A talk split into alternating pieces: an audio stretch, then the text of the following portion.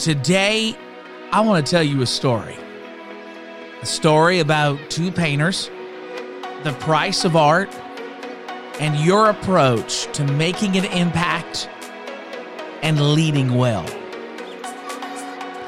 My name is Adam Shaw, and this is The Restorationist. Well, hey, everybody. Hope you're having a fantastic and wonderful day.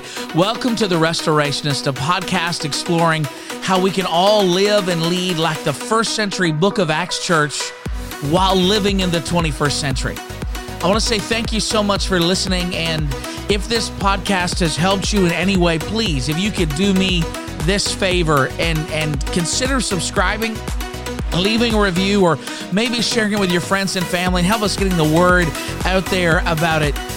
Just a reminder for all of you who are listeners of the podcast that I'm doing an Ask Me Anything episode really, really soon. So if you've ever wanted to ask me any questions on ministry or leadership, preaching, life in general, I mean, you name it, you can do that.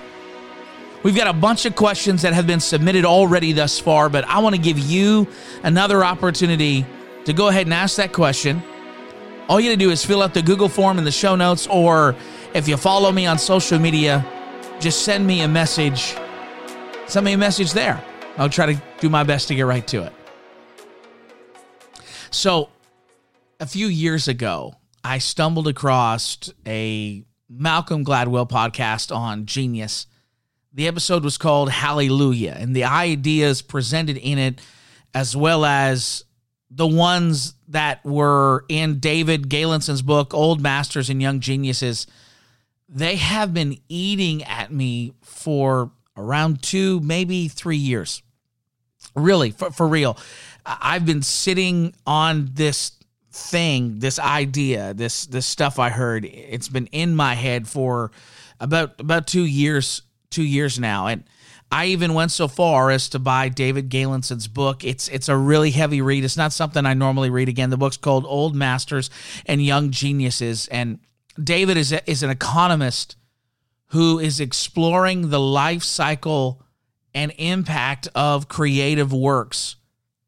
And at the very beginning of his book, he picks the work and method of two very famous artists against each other and shows how they are the archetypes of two very distinct types of creativity. This is really interesting to me. So I dove right into his work. Again, the book is kind of heavy, but I found the ideas so captivating. And the two artists that he pits against one another as archetypes of creativity are Pablo Picasso and Paul Cézanne. Now, Pablo Picasso was a Spanish painter from the early 20th century. You've probably heard of him, even if you're not super familiar with his art. You've probably been paying, you know, playing a game of, of, of Pictionary with your family during COVID lockdown, and you hold up your little hen scratch drawing stick figure, and you're like, this is no Picasso, but clearly this is a guy riding a horse because the name Picasso, you refer to Picasso because the name Pablo Picasso has become so synonymous with artistic greatness. You, you may not be intimately familiar with Cubism, but you know, you know that whatever he did was pretty good because everyone says he's a great painter. And and what's cool is Picasso represents the work of a conceptual innovator. Picasso was a conceptual artist. He's this archetype of a conceptual creative and he's he's known as i said for for co-founding cubism. And if you don't know what that is there is a link in the show notes to some famous picasso paintings. Now picasso is called conceptual because all conceptual art especially his appear suddenly. There are these new ideas that are radically different from everyone else's work and they just like pop onto the scene and Picasso, when when would he would be asked about his creative approach, he would often very proudly state, I don't seek, I find. because he he didn't paint what he saw necessarily. He he painted how he imagined things to be. He was a guy that trusted in the genius of his own creativity. And Picasso, like all conceptual innovators, whether they're poets or movie makers or artists, their, their works are lauded as, as breakthroughs. They're, they're the young geniuses whose work explodes on the scene very early, and what they do changes the game rapidly, and then they move on to something else and they change the game again and again and again and again. German artist Oskar Schlemmer, he said that Picasso had this uncanny ability to change his style and his approach to whatever suited him in the moment, and that he had no real commitment to any sort of form or style of painting. I'm I'm no art guy like at all, but Picasso seemed like a pretty confident, even kind of cocky dude. He's not the image of the stereotypical tortured artist. In fact, from what I read in, in David Galenson's book, once his draft had been painted, he would sign it, date it, often with the exact time that it was finished, and then he would just move on, move on to something else. His work was about displaying the creativity of his own mind dazzling with new idea after new idea early in his career. This is why he serves as such a contrast to his creative opposite, the painter Paul Cézanne. Because Cézanne, he represents the experimental innovator and artist. he's pretty much the opposite of a Picasso. He said I seek in painting. Picasso said, I find, I don't seek. Cezanne's like, no, I, I seek. Because Paul represents all those creatives who are straining to best paint what they have seen. See, unlike innovators, experimenters' goals are somewhat imprecise because they're never trying to present the genius of their own imagination, but they're attempting to faithfully represent the image that has captivated them. And so, because of these wildly different goals, experimenters often rarely feel like they have succeeded. They're very different from the conceptual innovators that are very bold and confident in the creative genius that what they of what they have made. These experimenters, they very rarely feel like they they are a success. They struggle with their own personal problem of perception.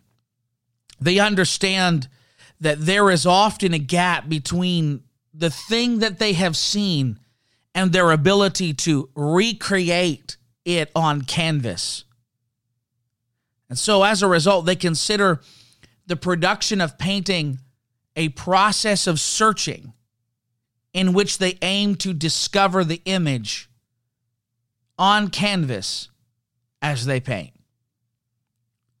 Experimenters, they're really they're really unique artists because they often repeat themselves over and over and over and over again. They go back to the same image and they paint it over and over and over again and they don't live with the same sense of accomplishment as, as I mentioned earlier as the uh, as the Picassos of the world. They live with that nagging sense of frustration that they just aren't there yet. This was true of Paul Cézanne. His career was dominated by a single ob- objective, this idea of unraveling the mystery of perception and perfectly representing the impact of what he has seen.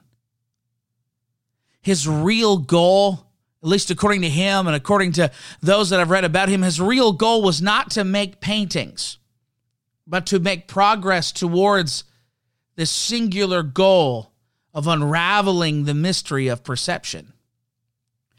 Daniel Sylvester writes, he said, because experimental artists alternate between looking at the model and at the canvas, painters do not actually copy what they see. In fact, he says no one ever copies anything, but the vision that remains of it in each moment. The artist can only put down what remains in his head after he has looked at the image he is trying to paint. So, in other words, an experimenter looks and then paints. You look, you paint, you look, you paint, trying so hard to get it right.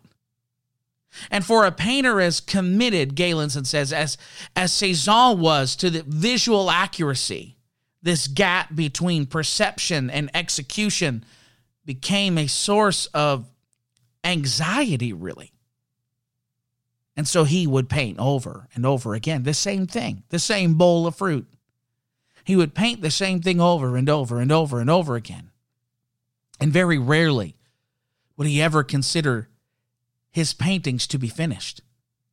He would often put them down with the intention of picking them back up again. And as a result, unlike Picasso, Paul Cezanne would very rarely sign his works. He would often discard them, he would throw them away. It's wild to think about it. But Paul Cezanne thought so little of his work that he often would discard it. And, and his and his students would often find old canvases in the woods, in bushes, or even in ditches along routes that he would take to work as he would discard a painting after it was done or if it did not turn out the way that he felt like it should. He voiced his frustration to one of his young students in a letter near the end of his life and the end of his career, where he exclaimed, Will I ever attain the end for which I have striven so much and so long? So I continue to study. You know, as I was thinking through this letter that Cezanne wrote to this student of his, I was struck by the words. And I thought to myself, I can't think of a more profound metaphor for life and biblical leadership than this. I mean, can you? I mean, we all want to be Picasso. We want to be that confident maverick where we work out an idea in our head or, you know, sketch out an idea in our notebook in a cool coffee shop and then boom, it works. But reality is often more complex than that. I, I have discovered that innovation, creativity, and success is often way more of an experimental process where while we all seeing through a glass darkly try and figure it out as we go along. If anything, COVID 19 has cracked open the fallacy of the certain genius of our plans. And I'm going to be honest, that makes me feel very uncomfortable. Very uncomfortable. Because I'm a perfectionist. If I'm going to continue to be transparent with all of you, and as as a bit or a lot of a perfectionist, I become so irritated with myself when ideas don't work out right the first time that I try them. And and I know I know this is nonsensical, but it's the way I'm wired. I despise any sort of feeling of failure. I hate to fail, but reality is life is much more experimental than conceptual. And as a result, there is going to be a whole lot of failure if we're going to ever get this right. Very few of us get an idea in our heads and then flawlessly execute in a single take. Life and leadership, I have discovered, is often a painful cycle of trial and error. Where, like Cezanne, we get paint on the canvas only to then scrape it all off and start all over again with the same picture. So, so what, what am I saying? Um, I guess if I were to anchor the implications of this idea around a single big point, it, it would be this Remember, you are a work in progress. Remember, you are a work in progress. No one arrives immediately at anything, especially when you look at life and you look at leadership through the lens of a biblical worldview.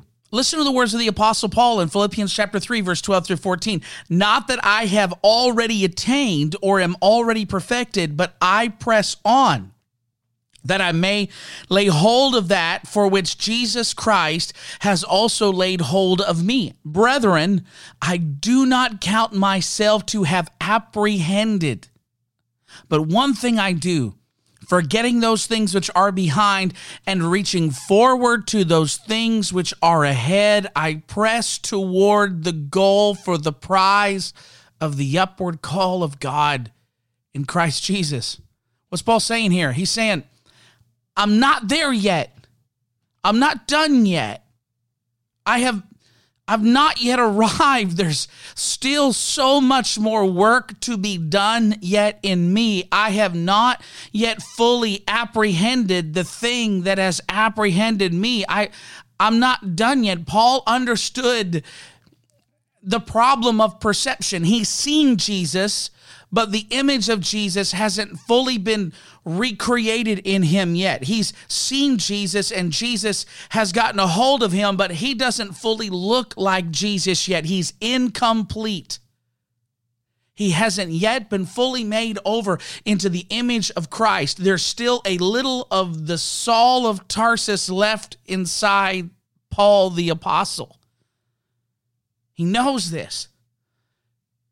So, no matter how many epistles he's written, shipwrecks, endured places he's preached, he says, I got to die daily. I've got to crucify this flesh. I'm not done yet, Paul is saying in Philippians, and neither are you. You never just wake up with a clear mental picture of spiritual maturity, growth, success, and magically arrive at perfect execution. We must realize that, like all experimental artists, we've got to continually go and get another look at the image we're trying to recreate in us. We got to go and get another look at the image of Jesus. We got to go and get another look at what he is calling us to do. We got to go and get another look of who he is calling us to be because we have a problem of perception. We are the canvas, and our whole being is attempting to press itself into the mold of Jesus Christ. But inside of us, there is a distortion that still lingers. We don't yet fully know how to fully and perfectly represent the image of Jesus on the canvas of our life and the leadership that we live in his kingdom. So, like Paul, we have to say, I'm not fully attained yet. I'm not there yet. I'm not done yet. There is nothing in our lives, hear me. If I, could, you know, continuing on with this anchor point that you're still a work in progress, I, I want you to hear this, this, this like sub point to that. There is nothing in our lives where we can say we have truly arrived ever. Nothing in our lives where we can say we have truly arrived. And, and if we're to drill down in this idea practically a little bit more, leaders, I want you to hear me. The moment you stop growing, you start dying as a leader. The moment you stop growing, the moment you feel that you've got you've got it all figured out, that you've got a corner on this, that that you you know you you're like the Picasso. You're the bright, smart person that can just, you know, make it happen. And you no longer feel that compulsion to keep scraping the the stuff off the canvas that shouldn't be there so you can make it more perfect, make it better. The moment you lose that relentless passion to grow is the moment your influence starts to die. Your ability to make an impact begins to die and your vision begins to die. And the moment you feel like you have arrived is the moment that pride has overtaken you as a leader. Hear me. The most effective leaders are humble leaders. Because a humble leader, like, you know, this experimental innovator, is willing to take a hard look at the image that he is trying or she is trying to represent and is willing to scrape off and discard from the canvas the things that should not be there, no matter how long it took to get them there in the first place. It's taking a hard look at the character of Jesus and scraping off from your life the things that do not match up. It's taking a hard look at the person that He has called you to become. It's understanding you have not fully apprehended that upward call of Christ Jesus. So, as a result, you ruthlessly edit out of your time, out of your mind, out of your habits, the things that do not reflect that image and that upward call and the person he has called you to be it means that as a leader as as a follower of jesus embrace that you are in continual improvement in every aspect of your life none of us have it figured out because none of us have been completed yet What's this mean, Adam? This means that if I'm going to be honest with you, I haven't figured out how to pray effectively yet the way I really feel like I can. I haven't fully figured out how to put together the perfect sermon yet. Half the time I interview these preachers, I'm trying to figure out, you know, how to grow as much as I'm trying to share something with an audience. I, I, I haven't figured out the perfect spiritual disciplines yet. I, I'm still trying to hack away at my life so that I can become more of what he wants me to be. I haven't figured out the the the right way to put a podcast on yet. I, I'm nervous every time I sit down in front of this microphone. Why? Because I haven't arrived. My character, spirituality, disciplines, my approach to growth, I'm not there yet. I, I'm trying to figure it out as I go. And so, if we're honest, so are all of us. Now, here's what's so incredible is unlike Cezanne, who's staring at that real bowl of fruit, trying to perfectly capture the image and essence of it. Unlike Cezanne, we are not left to our own devices to stumble around in fear or anxiety over our inability to get it right.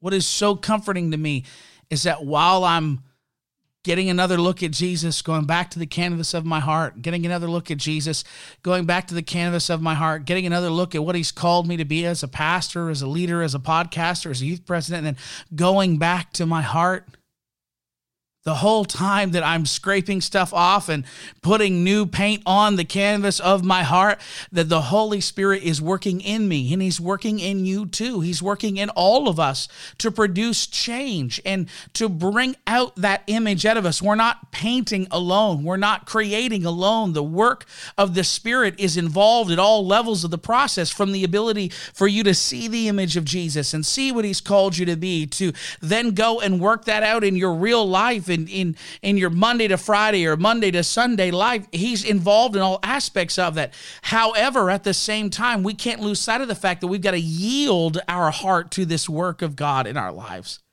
We're not left to our own devices, yes, but we have to yield to the work of His Spirit and obey His word and pursue holiness. Because you're still a work in progress. And if you're a work in progress, let's drill down a little bit further if you're a work in progress, your work is also a work in progress. Your work is always a work in progress. So not only is you the person, you the leader, pursuing Jesus, trying to, you know, attain Christ and see the image of God and what He's called you to be realized, the things that you do for Jesus as you lead in His kingdom, that is always a work in progress too. Great ideas take time to develop. As I mentioned earlier, we've got to learn to fail well, become comfortable with failing and be generally being uncomfortable most of the time. For me, understanding that I'm a work in progress and that my work is always a work in progress means that I am moving much faster to the execution of an idea than I ever have been before. COVID, and I've talked about this probably on three podcasts now. This has been a huge thing for me. COVID has has removed from me my compulsion to overplan and I'm figuring out that I've once I've got clarity on what has to be done, I just need to go out and do it. And if it's not perfect, that's okay. I'll pivot as the situation unfolds because the work is always a work in progress. No one's a prodigy in the kingdom of God unless your first name is Jesus and your title is Christ, right? No one is a prodigy. We're all experimenters trying to figure our way out. So, this means that it would be really good for all of us and super beneficial to the work that God has called us to do if we would just move to execution faster we would just move to getting it done. So yeah, take the time to get the big picture right. Take time to get a you know a clear picture of the destination. Make sure you know what your values are and what's important right now. But stop obsessing over how you're going to get things done and just go do it. Go do it. And while you're doing it, never stop evaluating your methods. Never stop asking yourself, never settle and say, is this the best way to do church? Is this the best way to lead small groups? Is this the best way to mentor young adults? Is this the best way to lead a youth group? Is this the best way to deliver content? Is this the best way to engage with people on the internet? Never stop evaluating. The work is always a work in progress. Here's what that meant for us during COVID. We're reopened now, praise God. But but we learned a very valuable lesson during COVID where we're like before we, we were saying things like online uh, marketing and social media was about advertising our church. Now it's about proclaiming the gospel. We evaluated the method and said, we've been taking out Facebook ads that have been saying, come and see us. Now we're using Facebook to go and tell the world about Jesus and, and just thinking through the implications of this a little bit more and uh, i know i've been all kind of all over the place when it comes to thinking through the implications of this idea but i didn't want to edit anything out. I want to just kind of share with you all what was going on in my head. So forgive me if this feels chaotic. Uh, finally none of us as leaders who follow jesus is probably one of my last points maybe not but we'll see. You'll find out if you keep listening to the episode none of us who follow Jesus should ever be trying to get people to revel and bask in the awe of our own human genius and creativity. We should only ever want to portray what we have seen. I'm going to be honest with you that I don't trust myself enough to be clever. I only want to try to show with the canvas of my life and the canvas of my efforts and the canvas of my leadership the image that I am straining to perfectly represent. Well, we always should be confident in God and never doubt in Him or His Word. A little self doubt and openness to the fact that we could be wrong in some area of our life, that we're never above being wrong or being questioned, that we don't have it all figured out could go a long way. It goes a long way. Your work is always a work in progress because you are always a work in progress. In the words of David Galenson, the irony of Cezanne's frustrations and fears is that his most recent work of his last few years would come to be considered his greatest contribution and would directly influence every important artistic development of the next generation. Did you catch that? Isn't that so cool? Remember, I, I read earlier this letter that Cezanne gave to one of his students where he's like, I'm, I'm so frustrated because I'm not there yet. And it was at the end of his career, near the end of his life. But the irony of it all was in that moment of vulnerability where he was saying, I haven't apprehended the goal yet was the moment that he actually made his greatest contribution and influenced the artistic development of the next generation. And David Galenson, the guy who wrote this book, he's an economist. So this isn't like a touchy feely evaluation like these paintings of bowls of fruit speak to me more than the other ones. There's hard numbers to this. Here's what he said Picasso peaked early. His most important contributions were his early ones. His most major ideas were in his 20s, and then the curve of the value of his work dropped steeply as his career progressed. His most valuable work was at his beginning, but his later work drops precipitously. He peaked too early. But in contrast, when you graph out Cezanne's work, the value of his work soars as his career progresses. His dogged pursuit turned him into an artist who continually improved, and despite his own awareness of the flaws of his art, this relentless pursuit of growth to more perfectly emulate that which he saw translated into a life of slow, incremental progression. As the years went by, what he did got better and better and better. Cezanne developed into his mid 30s and then spent three decades of serious work that resulted in innovation until his death. The value of his work progressively increased, resulting in his most important contributions being made the end of his life. And what's cool is this is not unique to Cezanne. This is true of all great experimental artists. In fact, that's what Galenson's book is all about. It's looking at old masters. He illustrates that all great experimental artists made their greatest contributions at the end of their careers, not the beginning. That a life of continual improvement resulted in massive legacy. I don't want to peak early. I don't want to be the kind of leader that makes a quick splash with a cool idea, but then because my growth was all about me and what I created, I fizzle out. You know, like the guy from high school we all know who's desperately trying to relive the 11th grade. I want to, as Eugene Peterson says, live a life of long obedience in a single direction because doing so precedes an accumulation of excellence. An excellence progression towards an ideal image produces a body of work that influences an entire generation. I know we got so many listeners here that, that you're young adults that when I look at the Spotify demographics, my, my biggest listener group is between 18 and 24 listen. you've got to lead with the long view of legacy. How is what I am doing right now impacting those who come behind me? Your life will not be one of a prodigy, but that's okay. Just keep working. And understand your life and your life's work will not be realized immediately.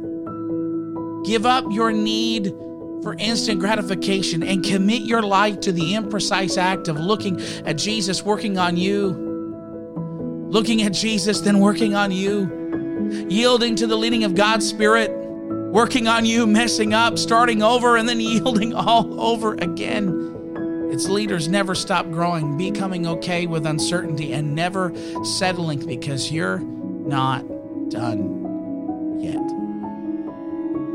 As always, if this has helped you today, like it, share it, comment it, leave a review, send it to somebody that you feel it'll bless. Thank you so much for listening. You have a great day.